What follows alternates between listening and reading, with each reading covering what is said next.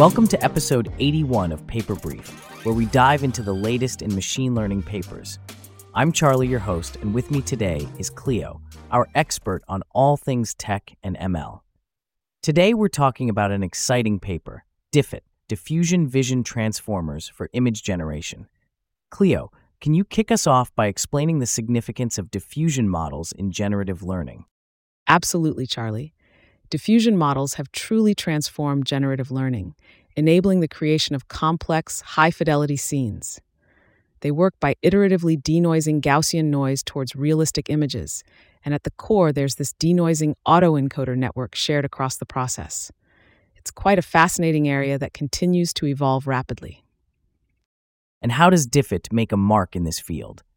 What's new with this model? DiffiT stands out by proposing a novel architecture specifically aimed at making the self-attention layers in the network time-dependent.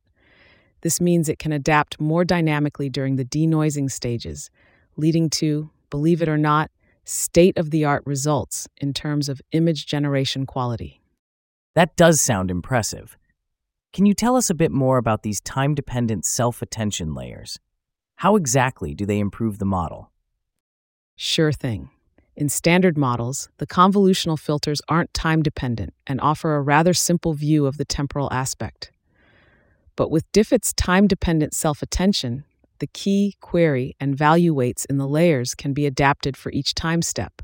This means the model can prioritize different image features at different times, which is crucial for the nuances of high-resolution image generation. It seems like DiffiT is bridging some gaps in the generative learning scene. But how does it perform in practice? DiffiT doesn't just talk the talk, it walks the walk.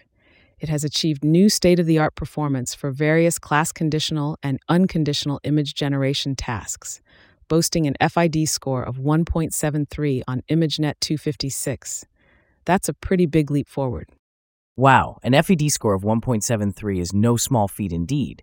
What datasets were used to benchmark DiffiT's performance?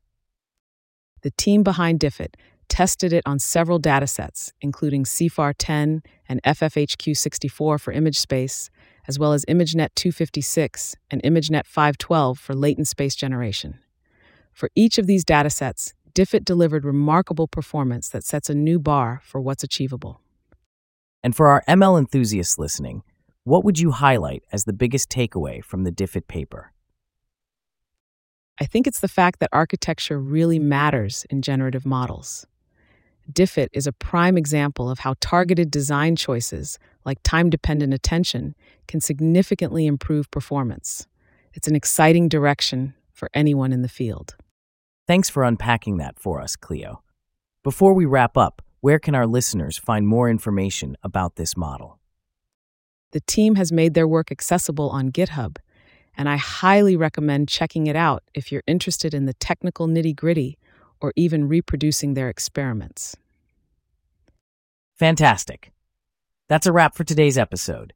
Be sure to tune into Paper Brief for more insights on cutting-edge ML papers. Thanks for being with us, Cleo, and thank you all for listening.